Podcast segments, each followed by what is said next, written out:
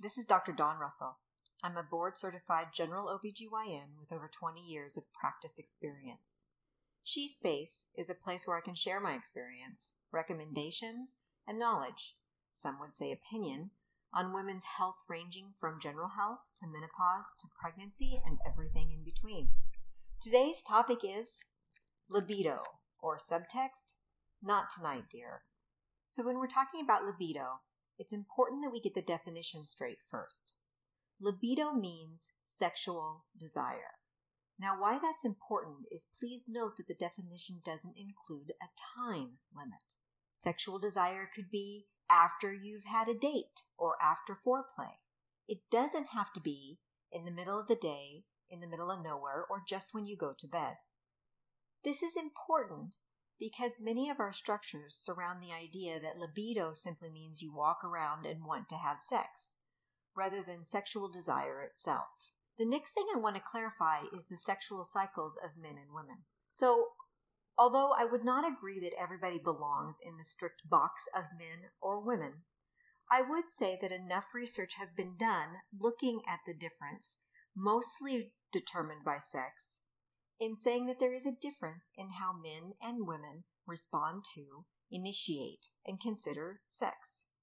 So, first of all, there are certain parts of the sexual cycle. Most importantly, what we're talking about is the arousal portion of that cycle and the desire portion of that cycle. And that's where the conflict starts. So, women need to be aroused before they actually desire sex men can desire sex prior to arousal. So if anybody is doing the math, they realize that that creates some conflict in understanding on both sides and also leads to some of the issues that we encounter in our long term relationships surrounding libido and sexual activity.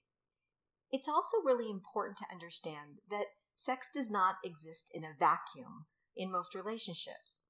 As adults or in long term partnerships, we have a lot of outside influences that have a lot to do with how we feel about ourselves, our partners, and how exhausted we are.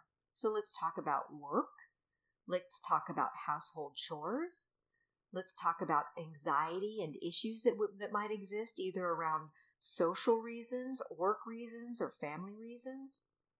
And then let's also take into consideration the social, the religious, or the cultural stigma that surrounds sex. Everything from good to bad. But for many people, this meant that for their young adulthood, sex was stigmatized. And some of those feelings can be left over, interfering with normal adult sexual activity. The other thing that I think is really important to understand for women is that many women can't actually achieve orgasm through penile penetration. And what I mean by that is that most women require clitoral stimulation in order to achieve orgasm. If anybody can honestly picture most sexual positions, you'll understand that with penile penetration to the vagina, this doesn't stimulate the clitoris at the same time. So it is not abnormal to not achieve your orgasm during the act, act of sexual intercourse, but rather does require direct clitoral stimulation either before or after or during.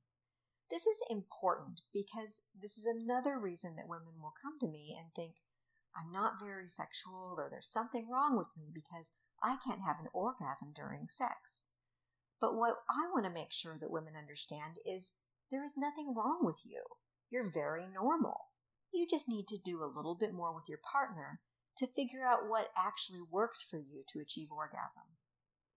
So, with a little background of definition and sexual cycles and their differences and considerations of what might influence our libido, let's go into a little bit of why on earth is this OBGYN talking about this?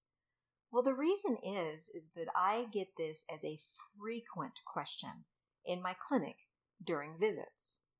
And many times the woman didn't come in to me to talk about libido, although sometimes people do make an appointment for this. But many times it's tacked on at the end of a clinic appointment that we were there for an annual or to talk about bleeding or to talk about other female problems. And at the end of the conversation, the woman will say something like the following You know, my husband wanted me to ask you if there was something that could be tested because I don't want to have sex anymore. Or she'll say something like, You know, I really just don't feel like having sex anymore. Is there something wrong with me? My first question to the woman who brings up the idea that she's concerned about her libido or her partner is concerned about her libido is the very important question of when you start sex, when you do get yourself to that place, can you enjoy it? Can you have orgasm and can you enjoy the activity? Most of the time, when asked in that way, the woman will say, Yeah, actually, I can enjoy it. In those cases, we're definitely dealing with a normal situation of a normal libido that's just been overwhelmed by daily life. If I have somebody in front of me who says, No, I can't enjoy it at all, or I'm having trouble with orgasm, that does lead to a different conversation and sometimes the necessity for counseling or a sex therapist. But these problems can be addressed. I would also be remiss if I didn't mention that if pain surrounds the active intercourse or is involved in why intercourse isn't enjoyable for a woman, that's also a different conversation.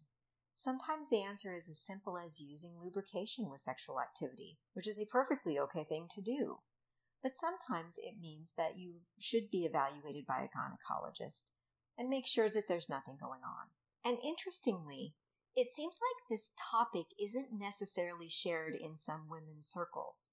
So women are walking around in this isolated environment thinking that they're sick or there's something wrong with them. And that's often because what they're seeing in the world is relative to fictionalized accounts of life which are really built more on the male sexual cycle that we talked about earlier. Women are frequently depicted in TV, movies, social media as appearing to walk around just wanting sex out of the blue, which makes the average woman feel like there's something wrong with her. But for most women, our libido, our sexual desire, doesn't start with just seeing a male or saying, oh, it's time to have sex. It starts with a mental space. It starts with us being able to let go of some of those daily activities I talked about earlier work, chores, anxiety.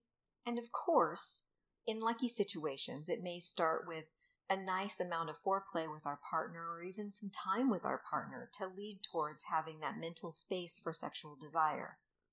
But let's face it, I do not know of a whole lot of couples that have a couple hours to spend every night using foreplay or extended foreplay, discussion, and romance.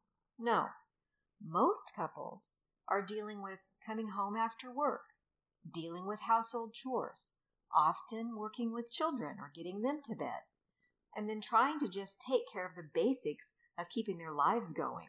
After all of this, is it a surprise that you fall into bed and you don't really want to have sex? But then let's consider the other side. Most people in a relationship like the idea of sex. They want to have sex. They want to want to have sex. It's just that our mental space can absolutely overwhelm our physical desires. In these instances, what I've mostly counseled my patients on is a twofold working of this problem. Number one, you have to know yourself. So each woman needs to figure out what types of things actually do work for her to bring her into that arousal phase so that she can desire sex. And if somebody looks at me and says, Well, what do you mean?